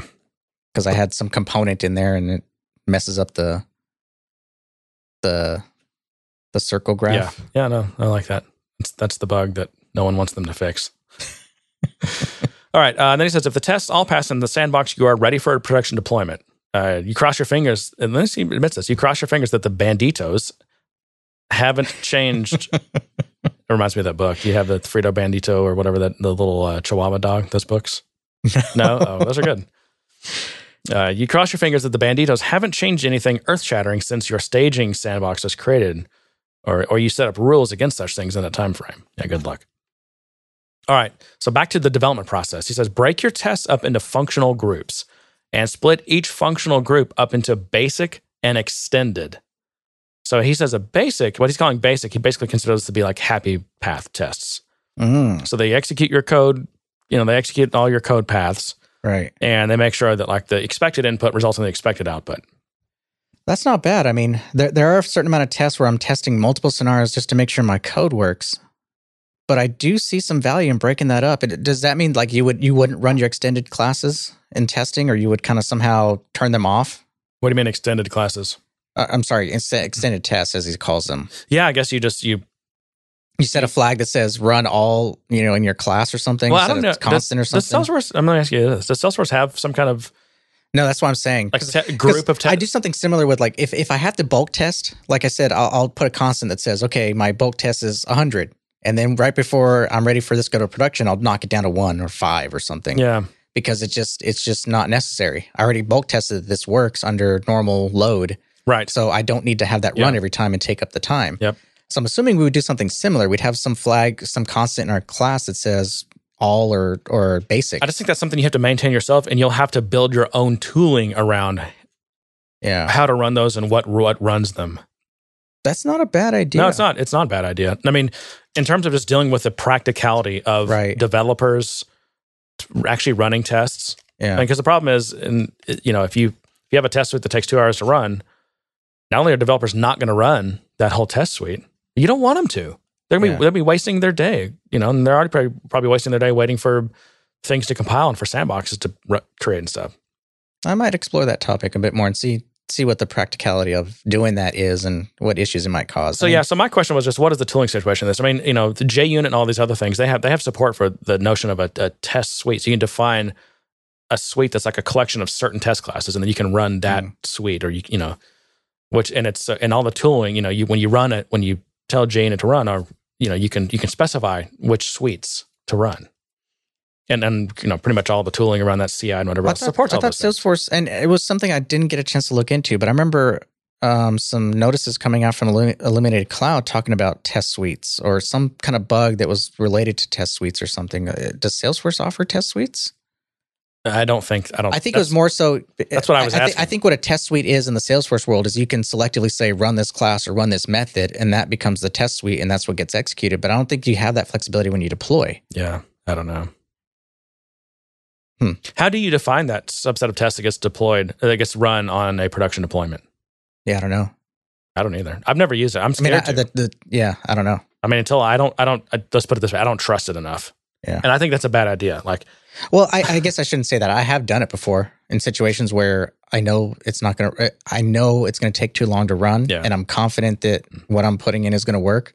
So I have told it to only famous run. last words. I have told it to only run the tests in my package. Um, I didn't like it at the time. Yeah. I didn't. I did not like doing it. Yeah, I felt dirty doing it. I took a shower afterwards. He also he, also um, described this notion of like, and I don't know what he called it, but I'm going to call it like progressively larger test runs. So basically, and if you look at your development process, so you start working on a new feature, Yeah, so progressive unit testing. We have progressive web apps. Yeah, we have progressive exactly. unit tests. So you know, you start working on a feature, you create some tests for it, and as you're developing it, you just you're running the tests that are just related to that thing, and then maybe before you check it in or commit it, you run a kind of a, a little bit of a bigger test suite, and then or maybe you, yeah, I guess that would be fair. And then um, maybe you have a um, a CI process that runs on on on a on a push of commits hmm a, a certain test suite, and then maybe there's a nightly one that runs everything because that thing takes four or five hours, right? Yeah. Um, so, and and this is all about developer productivity. Again, you can't have your developer running a four hour test suite every time they commit or push up a piece of code. Right. Um, but the exception to that is production still. Like on he's saying on production, don't run your big test suite, run the smallest thing possible. And I'm just, I just think, I don't know. But we had Maybe- a at maybe- some maybe point we had a got more bigger team for balls than I deployment, so we we just toss it over to them and say, okay, deal with it. Yeah, and that totally is that's that's an incredibly broken model because they're not going to be able to fix anything. No, what would happen is the deployment wouldn't go through. We'd have another day where I had to fix something, then chunk it over to them. They would run it again, and then you know we'd, it'd just be this ongoing cycle where a deployment took days because of that. Yeah. You know, those were his main, main uh, his main points. I mean, to me, I kind of I mean, there's there's some good and bad there. I, There I- is. yeah. I mean, but overall, he's saying, you know, tests are tests are really slow on our platform, and we're not gonna we're not gonna fix that. So uh, don't test don't test as many things. Don't test as much. I don't think that's what he's saying. What I, what I'm getting from this is that yeah, it's it sucks, but here's some things to try to mitigate Yeah. why it, the, Well, the suckiness of yeah, it. and and and things like integration tests, end to end tests, which basically, which as a reminder, every test in Salesforce is an end to end test. There's no way to run a test that doesn't fire up the database and Yeah. and all of these systems, the caching systems, the email systems. It involves them all. They are all full on, complete end to end integration tests. hmm let's say you want to keep i mean because that's one strategy that you have in traditional development is you create your unit tests as a separate suite so you can just run your unit tests hmm what are what some people also called class tests all they test is an individual class and they'll if the class has dependencies they mock those with you know simple Right. mocks or stubs or something Which Because they I, run I really wish fast. I could do in Salesforce World. I, I I can't do that. I can't mean- isolate my class testing because now I have to create every dependency that any other unit test that that could get run Yeah. out of that. Or yeah, I Right. mean, because there's no good way to mock and Right. abstract everything the right way. And also, I mean, I, the other thing is weird about it's always been weird about Salesforce is you shouldn't have to run, nor should you run tests in production. You should have a known good build that's already been tested. Yeah. Honestly, that's if, if you if you want to get down to what the right thing to do is, it Yeah. would be that. I mean, builds should be idempotent, and I mean, they why, why couldn't all our custom code just compile down to some jar that gets put in after you know because as a build? because in Salesforce builds aren't idempotent; they're imperative. A build in Salesforce, what a build in Salesforce says is add this thing, delete those two things, rename this one thing. But all those operations assume the target system is in a certain state. yeah, Whereas in all of other software development, it doesn't. You don't assume that. You're just you're replacing that existing system on every on every deployment. Well, it's, it's the fact that the data model is it, in the ORM is built into the language. I mean, it's that that's the it's problem. the ORM, the settings. It's all, and I and I get it. I mean, they're a Because I mean, our code could technically be compiled into a jar and chunked in there as, as a module, but the, the the issue is the dependency on the validation rules, Right, on and- the and then- data integrity rules, on Exactly. workflow rules. And, and then Salesforce would have the problem of, well, how do we validate that where you were and where you saying you want to be are, are that's a valid thing, and we have a way to transition your data model changes, Yeah. everything from here to there, and that's I, I mean that's I hope that's a problem, well, right? That's a big problem. no because that's that's a problem that you you would you know and again in, in other in any other kind of technology you have to solve yourself, right? Right. You have to maintain your own database migration scripts. right. Yep. So when you deploy when you push a new build, if it split, you know. Uh, And hopefully your script has a backup. you know, I'm just thinking if, if yeah, if, if you're if you have a deployment that split account into account and contact, right? Then not only do you do you have all the new code for that, but you have a migration script that says create table contact, uh, you know, insert into contact, and you copy all these things from the account, right? Because you're splitting one table into two, and But what works in the favor of that model is the fact that your testing of your code was all based on mocking that model, not direct um, dependency to that model. Yeah. It's not a direct dependency to that database. Right. And and and you do have the problem. So where where that's similar to what Salesforce has is is when you have when you're maintaining your own te- uh, your your te- your database migration scripts. Those do depend on the state of the database, right? Yeah. But in the database, the way that works is you have a like a versions table, hmm and it's got a list of every version that the, uh, where that where, that that database has had, basically a version of the database of the version of the database. And right, right. So what happens is when you're when you deploy, your deployment contains basically like a folder, a directory of all the data database migration scripts that have ever been created, one through one thousand five hundred, whatever, how many ever you have, right? And you when you deploy, you have basically when the app starts up, it looks at these all these database, database migration scripts that are in the in the deployment, Mhm. and then it looks in the database and it says, "Oh, well, my most recent version that's been deployed to the database is 12, but in this code, it's got 15 scripts. It's got up to version 15, so it knows it has to run version 13, then it runs version 14, then it runs version 15. Are we also losing out on you know just the native technology of databases to be able to to, to manage all the transactions, to be able to roll back on those transactions? So if you did migration, it, it's it's much easier to roll back because all this is read back those the scripts in reverse. Yeah, so that, that gets in, into the capabilities of the of the platform you're working with. For example, MySQL, which no one should use, uh, does not uh, does not allow you to wrap uh, DDL in a transaction. Whereas with something like Postgres, Oracle, I think even Microsoft SQL Server, you can have DML and DDL in one giant transaction. Just like, and that's which is why Salesforce is never going to be able to divorce itself from Larry Ellison. Hmm.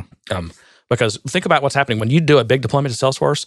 It's got all your stuff and your code and your tests and everything. They're doing all that in, a, in an Oracle transaction. And Oracle's pretty is like the most badass database platform there is, and it can handle all this stuff. And if if nothing, if there's one thing that doesn't work perfectly, it can roll that whole thing back.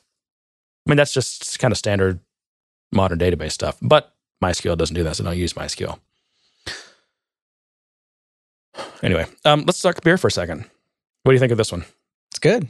I'm It's- almost done with it. I don't even know what to call it. People ask me what this is. I wanted to call it a pale ale, but it's not really. It's a pale ale that's it's, it's kind of like a cross between a pale ale, It's kind of hoppy pale a ale. Vienna lager, and like maybe a summer ale because it's the hops. I, I actually um I dry hopped it with Cascade, Mhm. but it didn't come across like uh, almost like a like a Sierra Nevada pale. It's it's really floral, like white flowers or something, and kind of a sweetness to it. And I did I did have the, There's a sweetness to it. yeah, the IBUs are lower on, uh, by design on this beer. I wanted it to be like a really easy drinking beer that that I can drink and that my wife would like to drink. Because to me, a pale ale should taste like licking the end of a bottle cap, the opposite end. Okay, that's weird. Well, when I, a funny story. That's not funny. That's what I used to do. I used to lick my dad's beer bottle caps because I want to know what beer tasted like, and he would never give me one. So I was like, I'm, I'm gonna, I, I grabbed one and tasted the bottom of it, and then forever, that's what a pale ale tastes like to me. Oh man, has this been leaking? Um, how you doing? You are you empty? 'Cause we didn't get to this Almost. other one. So We'll I'll, get to this other. let one. me tell you about this other one. All right. So this other one is an imperial stout. I made it like a month ago. It took a while. Hmm. So it's imperial stout. Uh, it came in at about nine percent. I wanted to be higher. In fact, uh, I just screwed up some calculations. I wanted to be closer to like um, well over ten, maybe 12, 13, something like that. So next, Six Sigma Black Bit screwed up, screwed up the calculations. it's actually truthfully, it's not my script. I've I've been finding more and more bugs in the software I use. Mm. And and they would argue, and actually in one case that it's not a bug, but it's just a really bad idea that confuses everyone who uses it. And I discovered that by going to the forum Mhm. and searching like this problem I was having. And there's been several people over the course of like the past five years that have laid out this case of why they should not be doing it this way because it confuses everyone. And they're like, no, we're not going to change it. I'm like, no, seriously, you're confusing everyone. it's a bug. Okay. But um, so I, so I made the beer when it was finished fermenting. I then transferred it onto um, cacao nibs, ancho chilies, oh, that's right. uh, Yeah, I really want to taste this one. vanilla, and uh, and coffee. And I used my favorite Redbird coffee from Montana. And so yeah, it sat on those for about a week, and then I kegged half of it, and I racked the other half onto oak. So it's gonna I'm gonna let it oak age for like I don't know three or four months. Where'd you get the oak? Just oak chips. Um, cubes actually. So they're toasted, meat like a medium toast Hungarian oak cubes. You ever gonna do a barrel aged? Well, this is my version of a barrel aged, just because I don't want to deal with a barrel. Mm-hmm. Hand Sorry, I- off. I did not pour that very well. No, I got like fifty percent foam, fifty percent. Yeah, I know. Hey, do- it's, what do you think it's like City guys? Work. It's like City Works. What, what do you? Get so? I- yes, The eight dollar and fifty cent for nine ounces of a pilsner. yeah, and half of it's foam. Mhm. Um, What What do you think about foam? I mean, it, it's I don't I like foam a little bit, but I don't want most of my beer to be foam. But you have these uh, gadgets that create foam, like it's something that you're supposed to have. What do you mean? What creates foam? They have gadgets that will foam your beer. Well, it, then you you should drink better beer, so you don't need that stupid gadget. That's what I was thinking. Which is not the same thing as like the Venturi that aerates your wine. Totally different thing. But it's similar to that. It's it, they're they're trying to they're trying to aerate the beer and they create this foam as if it's something No. that you want to have. And I'm like, most people try to avoid the foam on the beer. I mean, Yeah. it's fine to have like a little bit of foam. It's it's kind of nice. You get that kind of silky texture on the top of it. You know they But say that then then after that, it's you want your beer. So when I pour beer, I generally try to pour it in a way. I tilt the glass and try to pour it so that I am actually releasing as little of the CO2 as possible. But a lot of these beer experts, like I heard of Cicerone the other day, of saying that you should you should at first pour from the angle, but about I want you got about half of the beer poured. yeah, You, wanna- should then pour straight down so that a lot of the f- CO2 does come out, so you get a nice head on it. Yeah. And the and the and the, the you know the reasoning for that is that the beer actually has more carbonation in it than it sh- should. f- Uh, f- like I guess for just whatever f- f- feeling and effect or whatever, and so it's meant to be. It's meant to be poured in a way that a lot of that comes out when you pour. So if you're not if you're not letting don't it serve the beer so cold. Yeah, and if you're not letting it do that, then you're you're kind of drinking overcarbonated beer. I just don't. I don't know. I don't agree with that. I mean, it depends on the beer, I guess. It's just too cold. I should have taken this out earlier. Getting a lot of coffee. Yep. On the nose of it. My nose is clogged. Sorry. Yeah, we can hear. It just started. It seemed like as soon as I smelled this, it was like triggering my allergies. Sorry, I said like. Try not to do that. Anyway, um, do we want to? Uh, so I have a couple other topics, although I guess probably running out of time. Yeah, we should probably wrap it up. We can do one more, and then we'll we'll do our our standard goodbyes. Um, how about something from Twitter's engineering blog? And it's about um, since we're talking about testing, this will be our testing episode. They're talking about a testing renaissance, and this really uh, Ugh, hit a place. Ugh. What a testing renaissance. Yeah. I don't know if I like that idea. What do you mean? Just don't know if I like that idea. You don't even know what it's about. I don't know. I like the idea of going renegade of uh, going uh anarchist. No testing. Oh. Well, you might like this then because they're basically saying no to unit tests, or they actually avoid the term unit test because technically, unit test is something when you're when you're testing a unit and you've isolated that unit from other units. The question is because and that and then the idea of a unit is very abstract. When you're talking about any given programming language or system, what is a unit? Again, some some people consider that to be a class if you're in a language that has classes. Some Mhm. languages don't have classes, right? So what is a unit? So they're very specific. They're talking about class tests. Um, so they said uh, some of their teams have discarded the idea. Oh, sorry.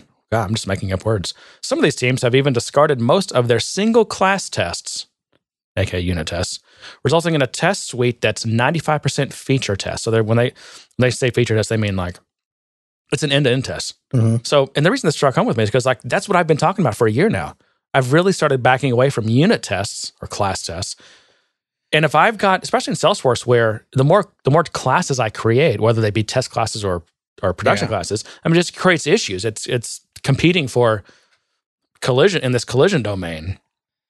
So well, I, I will say that I, I that does happen to me. I start bloating my class structure and my class folder. Um, but there is something a little bit satisfying about having a very granular class, being able to test it, get a, get hundred percent. Again, this is my this is my dopamine hit. Getting that hundred percent, moving on to higher levels, and knowing that all my lower level classes are tested, they work well. I know they work. I'm not worried about them. There there is a certain sense of satisfaction, if not um, the lack of anxiety with that approach. one of these days, I'm going to school you on how wrong you are with your 100% test coverage. no, but I, I, don't have time for that I'm today. not. I'm not bound to the hundred percent. It's just I, I know I have coverage. I know I've touched all my all my lines of code, Yeah. and it has saved me a few times. I will say that. So they say, uh, yeah, and I got to get through this so we don't right. we don't take too long here. But um, say he, this whoever wrote this, Dean Dean Hiller and Patrick Stover. Uh, it may be hard to believe, but throwing away the single class tests can actually make development teams faster. So they, then they define what a single class does. And we've already talked about that. I agree with that. And they also talk about what a feature test is. Kind of already talked about that. But here's the advantages. So tests um, as think of tests as documentation of use cases with these what they call feature tests. Developers can easily step through the entire service, and working through the feature test gives new developers good understanding of the feature. The end purpose of the feature tests is generally much clearer than individual unit tests. It's like on, with the, I guess what he's saying with the individual unit test, like you can't see the forest for the trees. Whereas Yeah. on feature tests, like you're seeing the forest. I, I agree with that. I, I I know I've written some really granular unit test classes, and they've they've covered all different scenarios. I've gotten I've gotten that hundred percent, like I said, and I Yeah. I know it's a flawed a flawed approach to testing. Um, I, I like what I'm hearing. There's so there's sometimes when um like let's say you have a just a simple utility class, maybe that that Yeah. improves the string class or the day class or something. Right. That's going to be used across multiple features. So you should write what Yeah. would technically be a unit test for that class, right? Right. That's a different thing. Okay. Um, so he says it's a safety it's a safety net for refactoring. Properly designed feature tests provide comprehensive code coverage and don't need to be rewritten because they only use public APIs of the feature. Attempting to refactor a system that only has single class tests is often painful because developers usually have to completely refactor the test suite at the same time, invalidating the safety net. Yep. This incentivizes hacking, creating tech debt. Mm-hmm. It So, does. so you can basically you can refactor the feature, and as long as the feature you've improved. Like, so the, the the definition of refactoring is like changing the way something works while still getting the same result. You're improving the way it works, how well it's internally designed and architected, while still not changing the outward appearance or functionality of the thing. Right. And if you've got a bunch of unit tests that are testing individual classes, well, your classes on the inside of that feature are going to change drastically. I mean, some are going to disappear, some new ones will be added.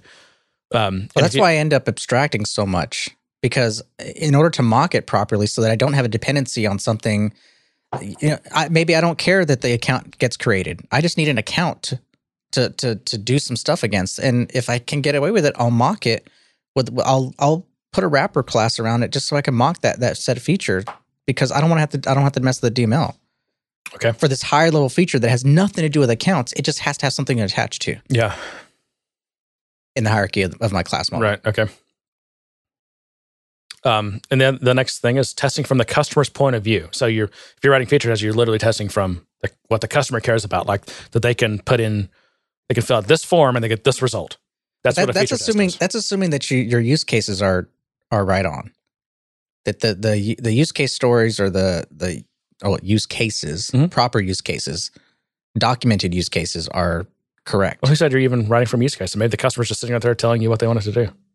Well, that's flawed too because I've I've, It's all, I've written it's all, tests. it's all flawed. I'm just I've saying. written tests where I'm like, okay, I just found a flaw in this logic. I hear what you're saying, but it has nothing to do with this. Like, All right, i- if your customer says build you a thing that does this and you do what they said and then they're later like yeah i actually didn't want that then that's not that's more on the customer than you at that point like No, I, I've had customers that say, I want it to do this, and and I've built it to do that, but there was another dependency that completely invalidated that. Like there was some other code that said, nope, it's going to be wait, wait, this. your customer's talking about your code i'm confused you've already no, lost a, me a customer that says, okay, when when the status changes to to closed, it needs to go and update this field on the account and set it to this. right But there, but what we didn't realize at the time is there's another competing piece of code that actually changes it to something else. well if you have end-to-end tests that will that will come up in the tests hmm.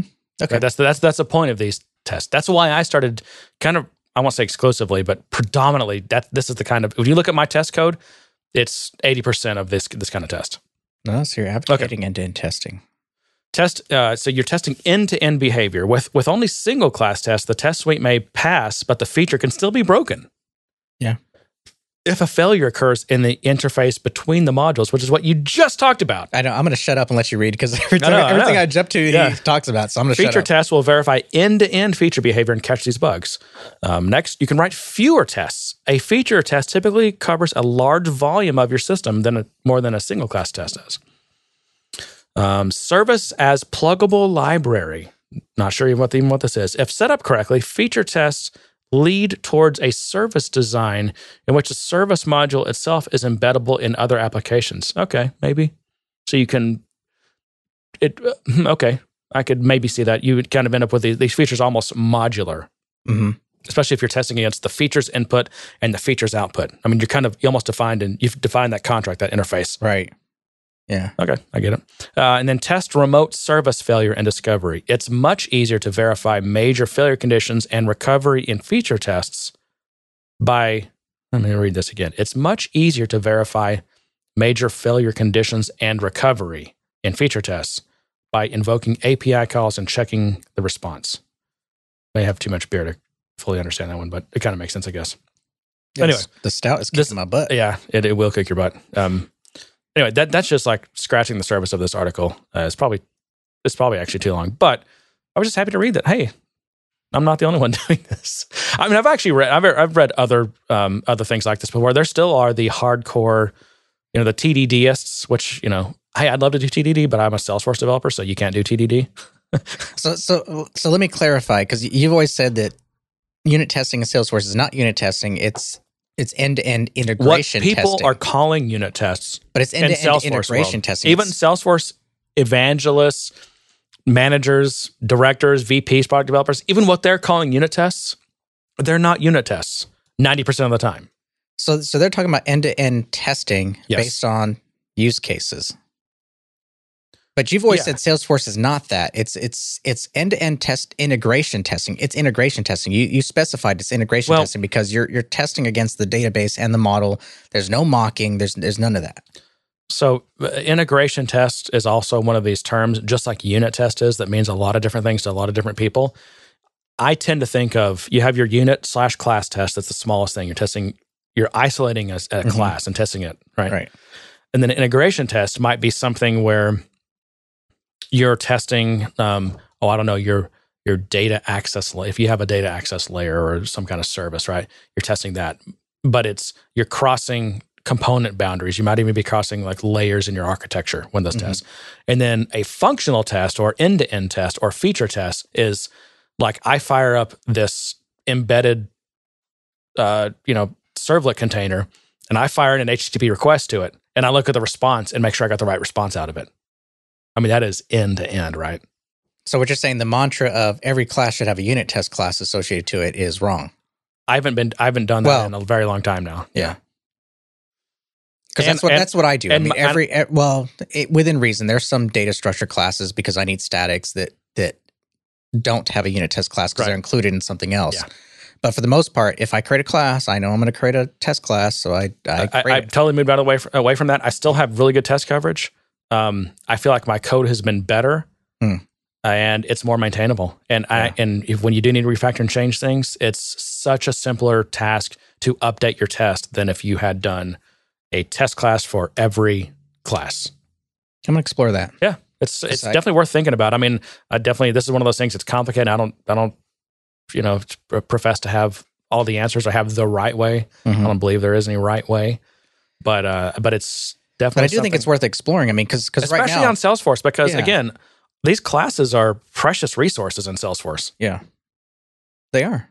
And, and you know, you know, obviously productivity comes into play because I, for every class I have to create the the unit test structure, and then I create multiple scenarios within that because I'm so focused on coverage and basically uh, throwing everything I can think of at that code to see if it's going to fail. Yeah.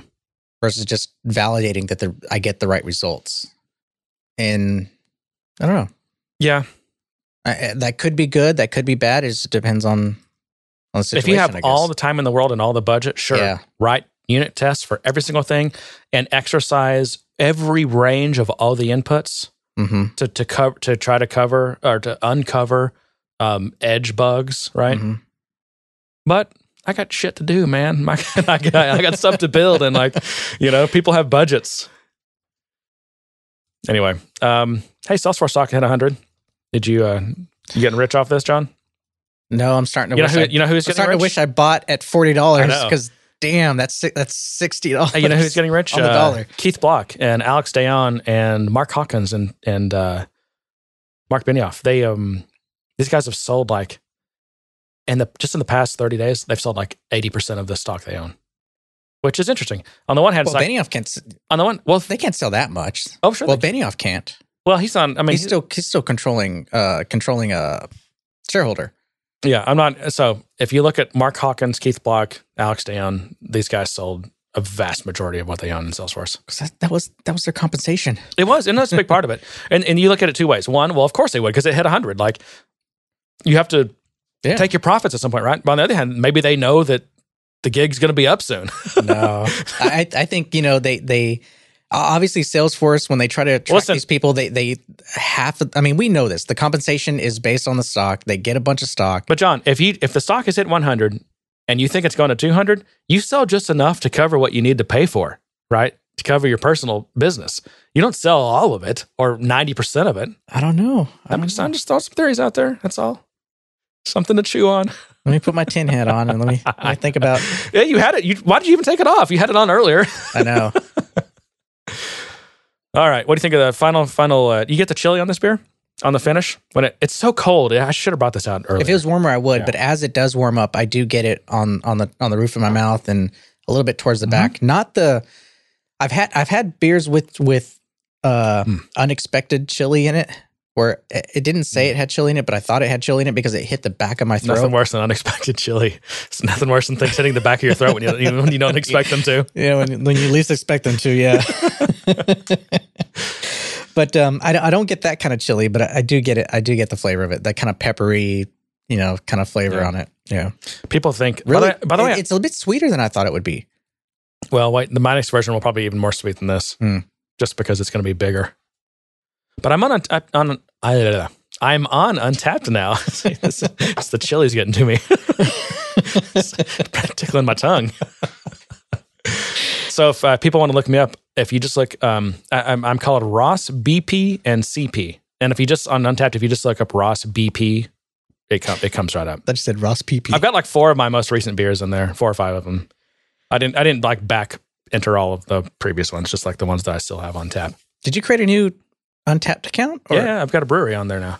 Ross Oh. BP and CP stands for Brew Pub and Cocktail Parlor. Did you ever name your your brew? Did you ever come up with a name? Yeah, this one is Chocolate Heat. No, I mean, oh, Oh, so- Ross BP and CP. is the name of my brewery. Aw. I know. Well, I couldn't come up with anything else. I went through a thousand different things and just everything was either taken or I didn't like it or whatever. And I'm like, well, you know, I like to brew beer. I like to cook food. We like to make, we like to have little parties and make cocktails and stuff. And eh, hey, I'm Ross BP and CP, man. That's what it is. All right, I'll try to find you. All right, John, back matter. Um, Uh, thank thank you for sending us uh, topics. Those Yeah, always those are help. Yep. Those are great discussions, Thanks, especially guys. since it's things we know you guys want to hear about. So there's the, if you haven't signed up and you're going to be at Dreamforce and you want to try to do this, by the way, did you know the art? So I'm talking about our, the happy hour that, Yeah. Um, it's on this again, once again, once again, conflicts with the MVP meetup. does it? Yep. So anyway, but if you're not an MVP and you want to go to our meetup, um, it, Well, just- no. Here here's the thing. You have to choose good day, sir, or MVP. yeah, I know. I already well, know. I already know what the decision is. It's uh, MVP. yeah, Because, and here's why. Um, they have more alcohol at the MVP Yeah. party. Yeah, They have they have a full. Usually, usually the few times I went, or the one time I went, uh, full bar. Yeah. So uh, yeah. yep. Now, smart in Salesforce. Said, let's, we all we have to do is liquor these people up, and they'll say good things about us for a year. That's that's a pretty good deal. Anyway, yeah, if you're going to be in Dreamforce and you want you know, want to try to go to the meetup, um, just go to our website, gooddaysirpodcast.com, click on Happy click hour. on happy hour. Um, and also we have the Slack community, which is fun and uh, informational. We help, we laugh, we we drink, we do you know the things that communities do, and that you can also get to that on our website. Just click community, Oh, it's probably the only social media that I'm on right now. put in your address and uh, email address, and John will add you. Yep. What else? Share us, please, on the Twitters. Socials, like reviews. us, we, us. Yeah, we don't ever get reviews anymore. I mean, very rarely. That's sad. I like funny reviews. We're Just not- gi- give me something to play I'm start- with, guys. John, I'm starting to think we're not going to get rich off this podcast thing. We're never going to get rich. What are you talking about? Anyway, all right. I think I'm done. I'm gonna I'm gonna take one last sip. One last sip. Uh-huh.